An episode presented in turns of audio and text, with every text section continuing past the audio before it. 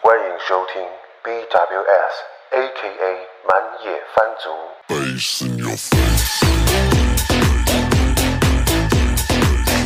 第一季主题环境不好团体，由 Cloning 跟 We 联合主持播出。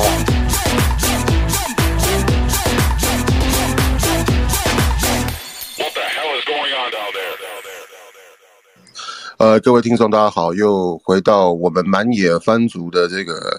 直播的现场啊。那其实不是直播啦，其实是录音啊。那满野番族在二零二二年第二季，我们的节目会继续啊。呃，当然，如果有我们的老听众的话，就知道我们去年有稍微谈过疫情的议题。那我们二零二二这个二零二二年，OK，我们会继续来谈一些跟原住民族有关系的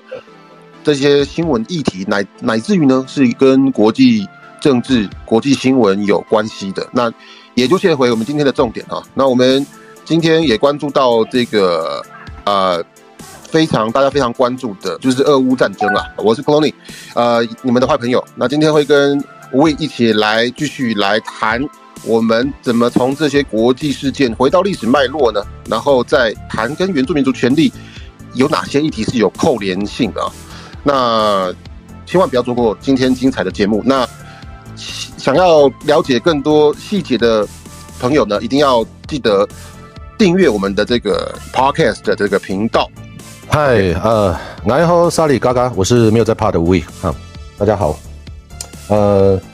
呃，如果说这一次特别要提到这个俄乌战争哈，我我从几个观点来去看。第一个观点是从俄罗斯看的北约，好，然后再来是乌克兰内部族群的复杂的程度，好，那其实这两项其实都是发动战争的其中的原因之一，也是原因了哈。那第一个我们看哦，俄罗斯。俄罗斯特别提到两个概念，尤其是对对于北约东扩这件事情，他们提到呃这个安全不可分割原则。俄罗斯特别会去提到哈两个不可分割的这个主张哦，第一个是说乌克兰是俄罗斯不可分割好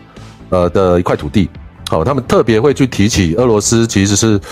呃的乌克兰是俄罗斯所创造的，好，然后这个是乌克兰是俄罗斯人，尤其是现有的俄罗斯呃。呃，这个国家它没办法不可分割的土地啦，有点像中国在讲的哈。那另外一个是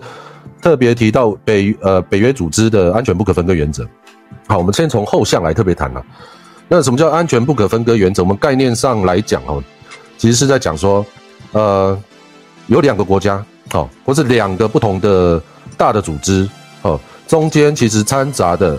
不同的国家。然后，它广义来说，就是任何不不同的国家的安全，都在它其所在地区的其他国家是不可分割的，密不可分啦。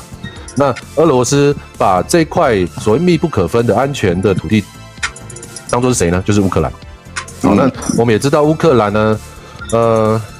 西进哈，你看波兰哈，然后其他的北约的国家，那东进俄罗斯啊，中间有一一条河分开了这个乌西跟乌东嘛哈。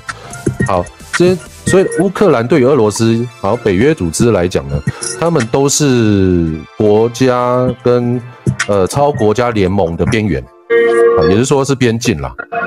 边境，OK，好，那乌克兰是否加入北约？哈，这件事就对俄罗斯来讲就很严重了，哈，他会把它当做这俄罗斯所解释的不可分割、安全不可分割原则的意思，就是最底线就是乌克兰不能加入北约。好，那我们也知道，乌克兰假设加入北约的话呢？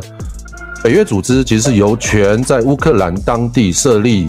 呃，派驻，比如说驻军啊，这个直接就影响到俄罗斯的国家发展，尤其是安全部分。所以呢，当然，俄罗斯在所谓的不可扩张原则下呢，不可分割的原则下呢，对乌克兰动用了这个呃维权的这个行动。好，这次战争一开始，俄罗斯特别讲什么？我去现场维权嘛，因为我第一个先提起来是说乌东的两个两个独立省，哦，我承认它是一个独立的共和国，哦，对，俄罗斯突然就承承认了这个乌东地区这两个省呢变成一个国家，尤其是他承认他的主权。结束之后呢，他就动用他的这个武装的力量进入到乌东，干嘛呢？他用什么理由维权呢？那维权的理由就是刚刚我特别讲的安全不可分的原则，只是这是俄罗斯的解，俄罗斯的说明啊。嗯，那俄罗斯的主张，呃，俄罗斯主张是这样子。那对于北约来讲呢，他们特别没办法去，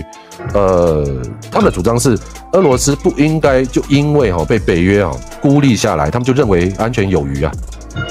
所谓被孤立，就他周边的国家都加入北约了嘛，啊，嗯他不能因为只是孤立，而不是因为实质的战争或者实质的侵略冲突，他就认为这是安全有余的问题，所以就动用武装部队进入到东乌。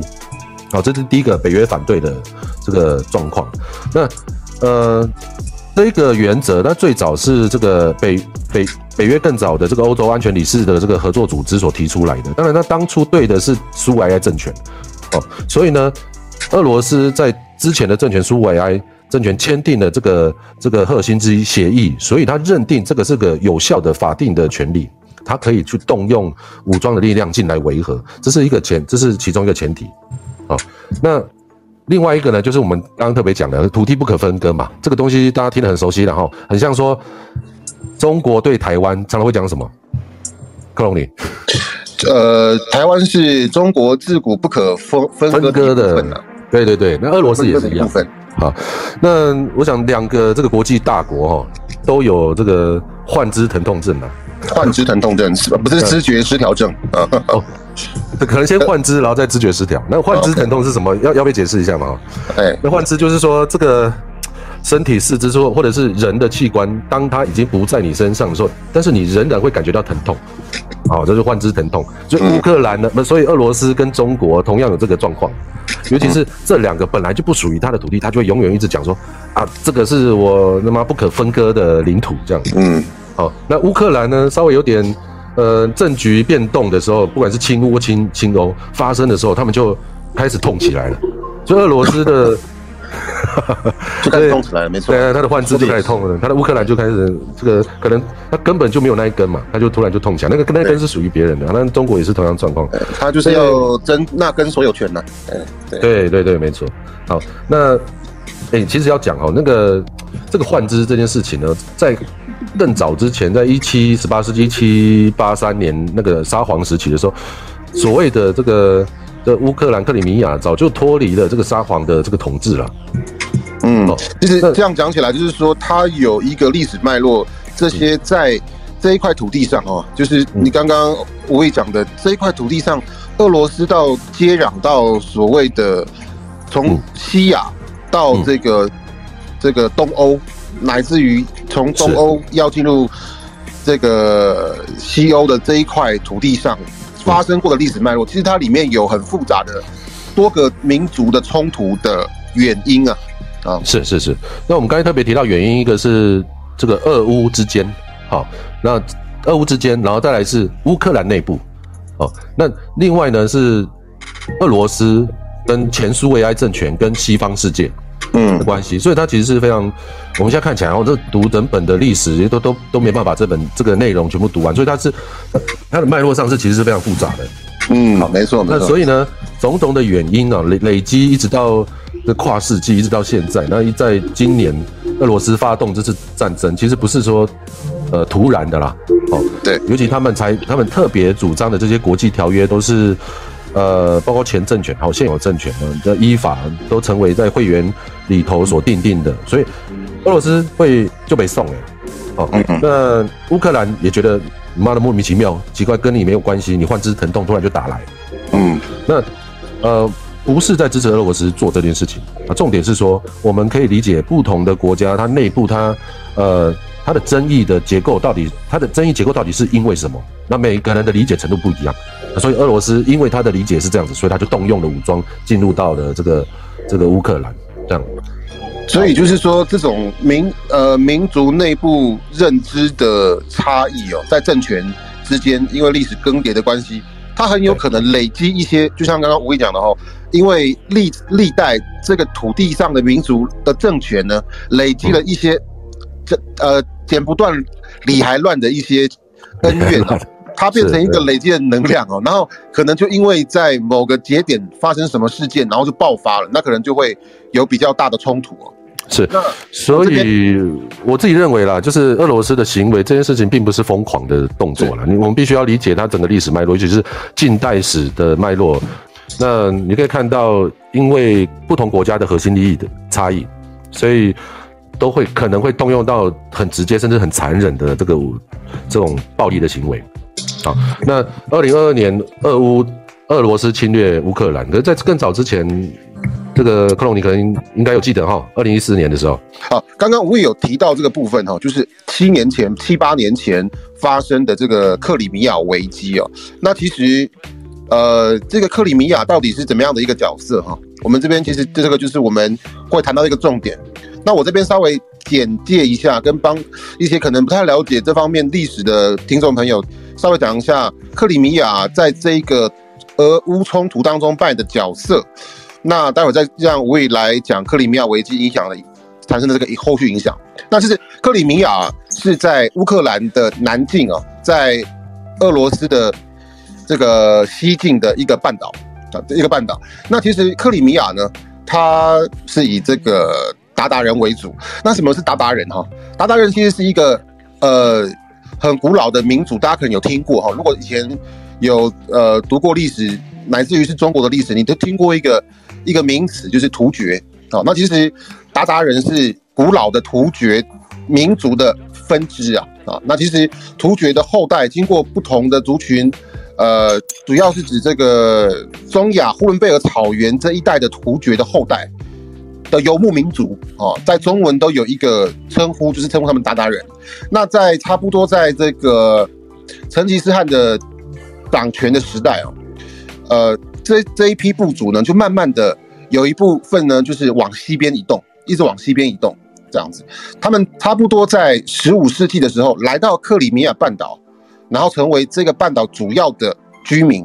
哦，这一批这个鞑靼人的游牧民族，也在十五世纪的时候呢，在这个半岛正式的成立他们自己的一个王国，哦，那是以以这个伊斯兰教为主的信仰。后来呢，这个鞑靼人在克里米亚成立这样自己的一个国家之后呢，后来也加入了鄂图曼土耳其，哦，成为鄂图曼土耳其的这样的一个附属国了，所以。你我们这边就可以理解到哈，鞑靼人跟后来的土耳其人，其实他们关系是很密切的，因为他们也都有一个共共同的祖先哦，就是就是就是古老的突厥民族。只是呢，在之后这个沙皇的呃俄俄国的沙皇时期呢，把这个克里米亚王国呢从鄂图曼去把它独立出来，把它夺过来了啊，就是在在鄂图曼土耳其要要崩塌的时候呢，这个时候。俄国沙皇的势力，沙俄的势力呢，就进入到了克里米亚，这样子。所以在近代的时候，才会在差不多十九世纪的时候呢，有发生克里米亚战争嘛？啊，那个时候其实正是俄俄罗斯帝国呢取得了那个克里米亚的控制权，乃至于到一战的时候，曾经这个德意志刚成立的时候呢，其实德意志跟这个列那个列宁主导的红军，其实在克里米亚也有拉扯。一直到后来，后来在苏联成立之后，苏联成立之后，其实，呃，这个克里米亚跟乌克兰呢，还有俄罗斯都是一样，在这个苏维埃联邦里面。只是有趣的是，在这个苏维埃呃苏维埃的这个核心啊，后来把克里米亚变成了乌克兰的一个省啊的概念，把它降格。它本来它以前曾经是一个自主性相。在历史上是自主性很高的一个王国，所以我进入苏维埃之后呢，苏维埃的核心把居然把克里米亚降格成乌克兰的一个省啊。但是有趣的是，呃，克里米亚上面的居民哦，多半是比起对乌克兰，他们比较亲俄罗斯，所以在苏联解体之后，其实就对于成为乌克兰的一部分，克里米亚的居民哦，其实没没有那么多的认同感，这也埋下了伏笔。跟未爆弹哦，那这个东西一直到了二零一四年的时候，发生了一些事件哦，导致这个克里米亚发动了公投啊，那最后呢就发生了这个公投结果独立出来，本来它是呃乌克兰的一个自治省，结果后来就透过一个俄罗斯当时操控的一个反动的公投啊，变成最后。在二零一四年，他先独立了，然后克里米亚再加入俄罗斯的联邦哈这样的一个过程。那到底这个二零一四年的这个危机哦，跟后来发生的冲突有怎么样的牵连性？这个部分就由吴毅来跟大家说明一下。好。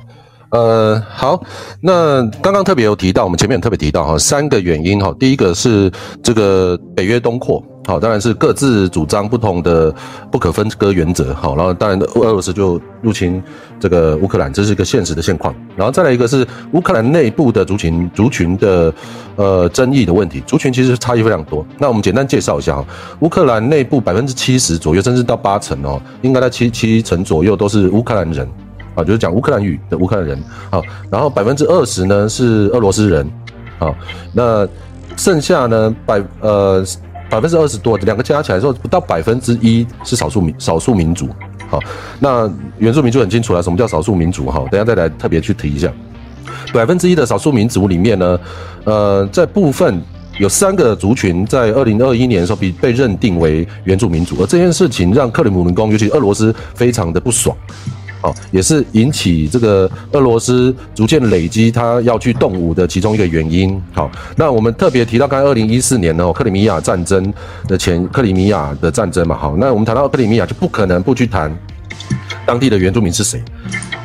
好，我们刚才特别提到，嗯，整个俄罗斯、整个乌克兰的分布哈，七成是乌克兰人，好，那二两成是俄罗斯人，那七成的。乌克兰人呢，主要占据的是整个西乌的部分，所以西乌其实是乌克兰，它从这个苏维埃政权哦独立出来之后呢，它其实是整体的国家政策是比较亲欧的，好，但是它还有几个省份呢，就是刚才特别讲到的，俄罗斯人占据的地方，主要的居住所的地方，就东乌东地区呢是比较亲亲俄的，所以我们就可以看到。俄罗呃乌克兰的状况其实跟台湾很像啊，就是政治的意识形态是不同的，各自亲不同的。呃，国外政权，哦，国外的这个超国家的联盟，哦，所以呢，这个东西也会造成呃意识形态的差异的汉格嘛，所以在内部其实就有纷争了。第一项北约东扩，第二项内部纷争。那内部纷争，克里米亚战争的时候，好，那呃没有特别提到这个克里米亚鞑靼人，哈，那。所以谈到克里米亚，我们刚刚那个克隆尼也特别介绍了哦，这个鞑靼人，那鞑靼人其实是一个二一年之后就被认定为原住民族，乌克兰国国家认定为原住民族的法定原住民族的一个族群，但是他的身世啦，或者是历史脉络，其实是非常的这个血汗。克里米亚人特别去认定他自己哈。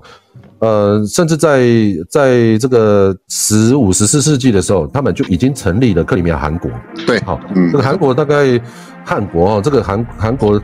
的持续的时间是非常久，比中华民国都久了，甚至比什么现有的任何一个新新的民族国家都久了三百多年。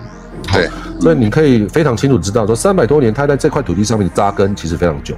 那在那个克里米亚半岛上面对，在这个半岛。好，所以呢。为什么他们要认定他是原住民的前因？前另外一个原因是本来就住在这边嘛，而且在这边成立了国家，有主有主权，有国家有主权，有人民，有统治单位，有有治理，有有行政单位。好，那在这之前呢，克里米亚为什么我不特别提突厥的原因是克里米亚鞑靼人特他其实就自称自己是克里米亚人哈，那只不过现在克里米亚人就换成有点像台湾人这种概念嘛，很多移民进来哈，那。最早可以追溯到希腊跟那时候威尼斯人在整个黑海，尤其是亚速海那时候的贸易行为，克里米亚人就在这个里头了。他早就在这边活动，哦，一直到他成立了这个国家，哦，那刚刚特别也提到嘛，哈，一七八三年的时候，俄罗斯的那个俄罗斯入侵克里米亚，当然就这个克里米亚汗国就被解，就就被解决了，好，这是其一。解决之后呢，哎，其实还蛮惨的，第一次驱逐，好，克里米亚人被。沙皇从克里米亚半岛驱逐出去，这是第一次哦。十八世纪的时候，一七八三年的时候，然后再来呢，呃，苏联时期的克里米亚人，呃，你知道吗？当初当初的乌克兰其实是跟俄罗斯两大两大这个联邦里头的这个共和国是最主要的国家哦。尤其当时的乌克兰也在联合国里面，整个苏维埃政权里面有三个这个这个会员权哦，在在联合国里头哦，乌克兰就是其中之一。嗯，好。好，那那苏联时期，在一九二一年的时候，克里米亚人那个时候呢，也在这个整个苏维埃的联邦里头有一个苏这个克里米亚的自治共和国。好，不过呢，一直到这个二战啊，二战之后德德这个纳粹德国跟这个苏维埃之间，尤其打到最后打打到这个这个苏联边苏联境内的时候，特别是斯大林对于当时的克里米亚人，好，因为他被占领了嘛，被德国占领，好，然后斯大林就有点像蒋中正一样说，哎，台湾里面每个都是可能是共匪啦，哦，共匪就在你身边。哦，哎，他就怀疑纳粹纳粹的窝藏就对了。对对对对对。但是身为共产党，当然不是每个都共匪，是是每个都是纳粹。嗯，所以他就认定克里米亚人人跟因为被那个纳粹占领，所以呢，他们就认定他们可能是纳粹的一部分，跟他们合作。嗯，所以一九四四年的时候，斯大林就派了一个一个法案，就要求克里米亚人当下，尤其他派军了，派军队啦，就压着克里米亚人离开他的故土克里米亚半岛。嗯。像什么？有没有想想到像台湾什么雾社事件？有没有？被那个全部去川中岛？对，被那个怎么讲？集团移住啊！啊，集团移住啊！对。那其实克里米亚达达他也是被集团移住，他们最后被迁迁到中亚的荒漠里头，包括有些在哈萨克，有些在这个哦，或者跟乌兹别克斯坦。他们被驱逐到那个地方，特定立了一个这个特别区，那个特别区有点像什么？雾社事件有没有？雾社事件的川中岛，就是雾社事件完之后，他们把赛德克族迁到川中岛的这个状况其实是一样的，有点像是特定区集中营一样。对，好，那呃，当时在迁出的时候呢，其实，在驱这个驱逐令之后呢。几乎啊，迁出的这个那个鞑靼人有近百分之五十都在这个路途当中就就过世，当然包括这个呃饥饿的、营养不良啊、生病的老人，所以他一半的人在这个移迁移的过程当中就死掉了。那一直到有趣的那时候啊，那个时候那个鞑靼人已经被驱逐出去了，这一直到一九五四年的时候，那个时候的呃苏联就把克里米亚。给了这个乌克兰苏维埃共和国，所以从那个时候，苏维埃那个时候的乌克兰共和国就多了一个克里米亚半岛的这一块土地。好，那也就在这个时候呢，俄罗斯人大量的移民进来。那除了移民之外，是俄罗斯的每次都提到你你你去俄罗斯问什么叫克里米亚，他们就会想到是类似台湾的垦丁这样子，就是一个呃游玩的地方。哦，所以呢。俄罗斯人逐渐的占据克里米亚人口的大部分，一直到甚至超过五成六成以上。好，所以我们从人口的移动跟当当初政权的呃政策行为里面可以看到，俄罗斯人逐渐占领了居住在这个克里米亚半岛。但是所谓的原住民呢，当时就已经被迁迁居出去，尤其是被驱逐出去了。那一直一直到八零年代左右，苏维埃政权才慢慢让克里米亚人可以回到他故土上面。可是，一直到现在呢，它跟现有的克里米亚人口只占了大概百分之二十左右，所以这件事情就很清楚了。那二零一四年，呃，这个克里米亚战争完之后，三个月马上就马上就公投，占六成的这个俄罗斯人当然会赢啊，所以就回归了俄罗斯俄罗俄罗斯的联邦里头。那故事看起来跟很多国家的原住民就很像，例如说夏威夷原住民一样啊。没错，而且到在二零一四年这个公投完成之后呢，当时俄罗斯的动作很快啊，俄罗斯马上就启动修宪，直接把克里米亚呢，呃，入宪啊，就是克里米亚加入俄罗斯联邦这件事情入了俄罗斯的宪法。这个当时其实是让乌克兰措手不及。虽然说当时的西方国家跟乌克兰都主张不承认这个公投，但是相对的也有不少国家呢是支持俄罗斯这边的这个举措哈，政治举措也就。呃，让这个克里米亚呢独立之后加入俄罗斯这件事情就成了定局了。有趣的是，奥巴马执政的时候呢，那个时候是跟乌克兰站在一起，是不承认这个公投的。可是，在川普呃当选总统之后呢，川普在有一次国际会议居然脱口而出说：“啊，克里米亚人讲俄罗斯语啊，他们当然是俄罗斯人啊。”那结果因为这样的一个过程，所以你讲中文哦，你你是中国人哦。对对，就是，但是因为这样的一个政治的演变啊，这样政治事件的演变，也就让克里米亚好像就顺理成章的就真的是脱离了呃乌克兰的国家主权体这个部分了哈。那所以这个状态其实坦白说，乌克兰的政府呢一直是不以为然的，所以一直到现在的呃这个什么乌克兰的总统泽连斯基，他刚当选的时候呢，他还有一些主张是说，哎，我们要把克里米亚夺回来哦，还有这样的主张。可见你看，在这个乌克兰，尤其是这个乌西哦啊的乌克兰人，他们还是。呃，有这样的一个意志，就是说认为说克里米亚是我们乌克兰的这样子。我我就觉得这个也包含着乌西的民主素养的成长了哈。我我问你一个问题哈，如果呃有没有一个道理是说，你把人赶出去哈，久了都没有回来哈，我就可以合理的占领占有你的财产？这个在我们一般的认知道德嘛？对我们一般的，我我想一般人的认知是没办法接受的，对不对？好了，那台湾原住民其实也是同样的状况嘛，哈，那最后大家都变台湾人了嘛，哦，你你的山、你的海、你的对，都是属于现有的这个统治者的。哈，克里米亚的状况其实很像，包括呃，这个一九呃那呃二零四一九四四年就二战完之后的斯大林把克里米亚赶走之前，在十九世纪沙皇也做做过同样的事情，从。那个时候开始，整个克里米亚的人口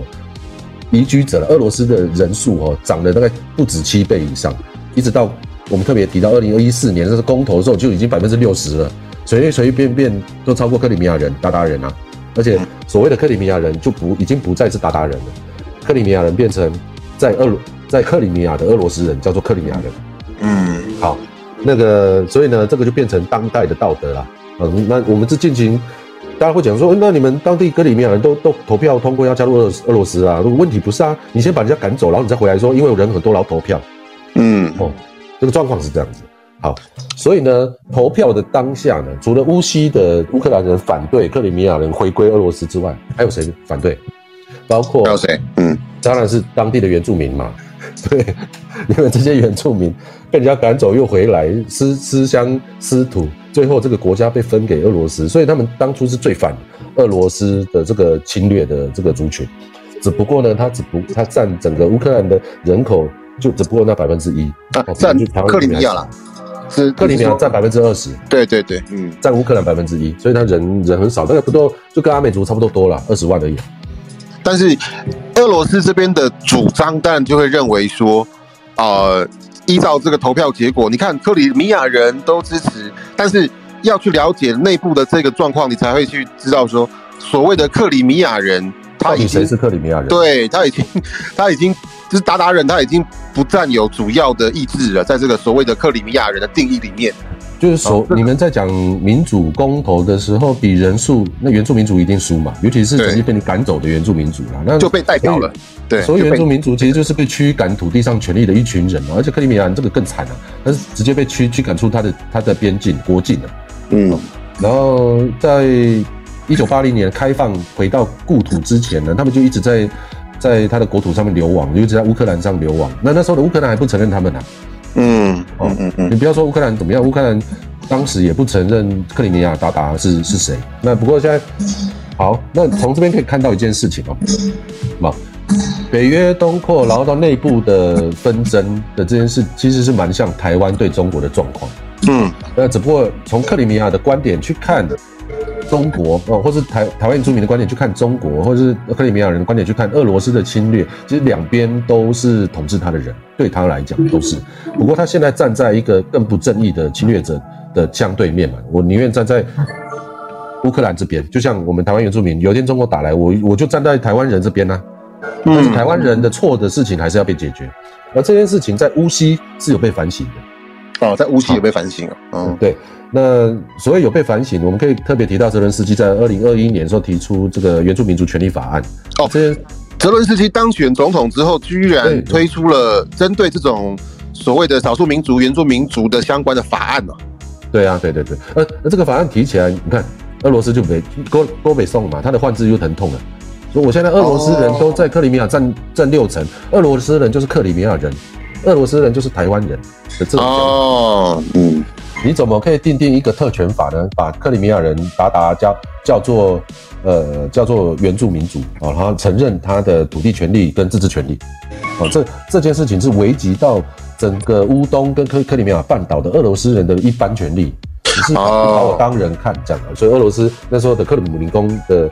这一群政客们就觉得啊，怎么可以怎么可以这样子？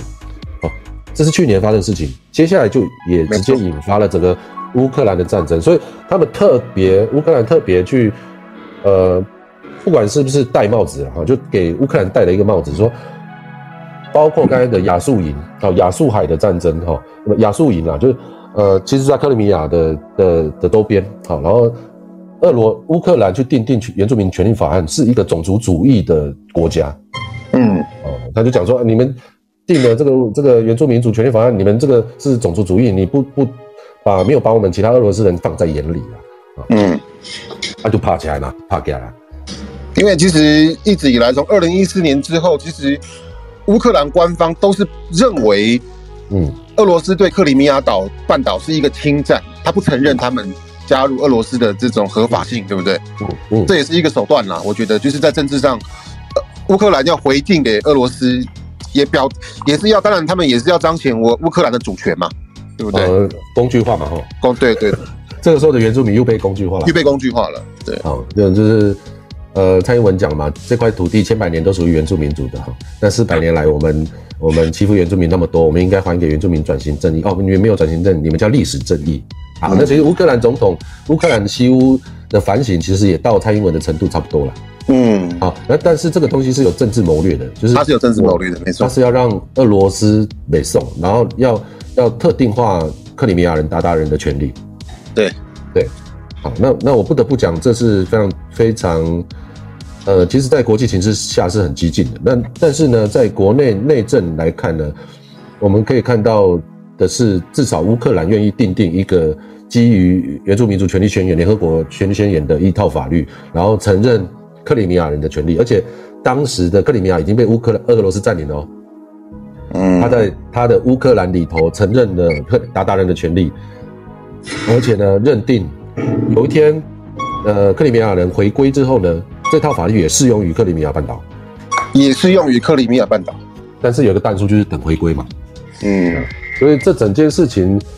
就其实就激怒了俄罗斯这个激进派的人嘛，包括普京啊，或是。这个这个这个克里姆林宫政权的激进的人的反弹，好，那接下来还有其他的原因呢，包括北约在趁势的东扩的呃吸收乌克兰的这个行行为，让俄罗斯呃无法忍受，他认为他无法忍受。那但是你刚才看，从刚刚我们讲的那一套这那那一整个观点来看，达达的状况就根本就克俄罗斯人根本就是几百年来都是侵占者啊。嗯，对啊，他到底哪有正当性去取回？第一个，二零一四年取回克里米亚，而且叫当地的俄罗斯人来公投，正当性不足嘛？嗯，对啊，这等于这个都是很有趣的。蓝宇的蓝宇的核废料让台湾两千三百万人投票一样啊。嗯，没错，这样子。对，那个当初夏威夷怎么变成美国的一州，也是也是一样，也是如法炮制的一种殖民政治手段。对。我先侵占，然后再大量移民，然后再说民主公投，哇，马上就回归。可见就是说，一块土地上的民主哈，有了外来政权的介入之后，它就变成原住民嘛。其实，在这个案例里面呢，呃，因为俄罗斯跟乌克兰政权的这个角力，嗯，所谓的外来者有外来者，所以这个鞑靼人就变成了。这个殖民受害者啊，对照他，他就是原住民。特特别从对面就是外来政权，对对，就呃国际法上面的定义，尤其是那个那个源泉宣言哦，联合国源泉宣言里面特别定义了大概四个项目。第一个是说先于外来者，也就是相对于外来者啦。那外来者包括殖民者、侵略者，哦，垦殖移民，哦，所以第一项就是先于外来者。第二个是有文化跟政治上面的独特性。好然后第三个是当下的处境，也就是说他在因为外来者进来之后，就像台湾原住民嘛，被统治，或是在日本时期被统治，在中华民国时期被统治的现有处境是受制于过去历史上面的创伤跟伤害而造成现有处境的政治势力的差异。嗯，最后一项才是自我的肯认。好，这几这几条其实都列在乌克兰原住民族权利宣权利法案里头，哦，定义的非常清楚。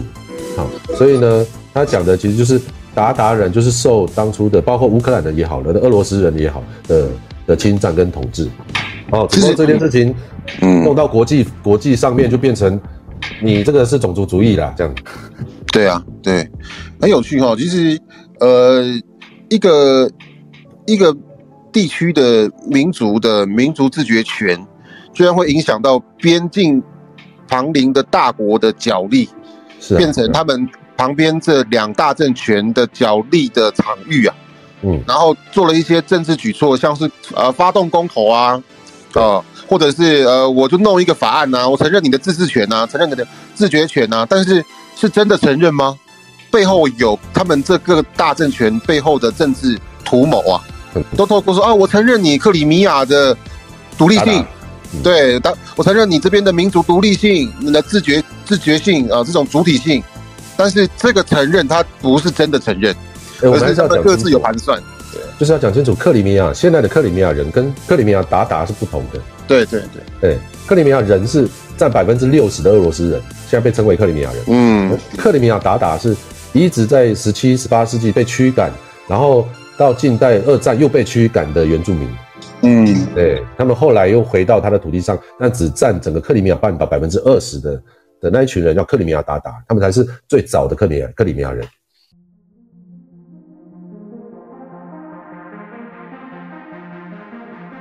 嗯，所以说在不同的政权哦去主张呃当地的当地人民的某些权利的时候，大家可能要更宏观的去看它背后的政治意图，可能不是这么简单呐、好。那我我我自己把今天稍微大概做小结了。我的意思是说，呃，俄罗斯侵侵略乌克兰，然后它不是一个这么简单的脉络，它其实牵涉到包括国际外面的压力、北约组织东扩的问题。我一直重复在讲哦。第二项是乌克兰内部的族群的纷争。好、当然那刚刚也包括前期的二零一四年的克里米亚战争，然后克里米亚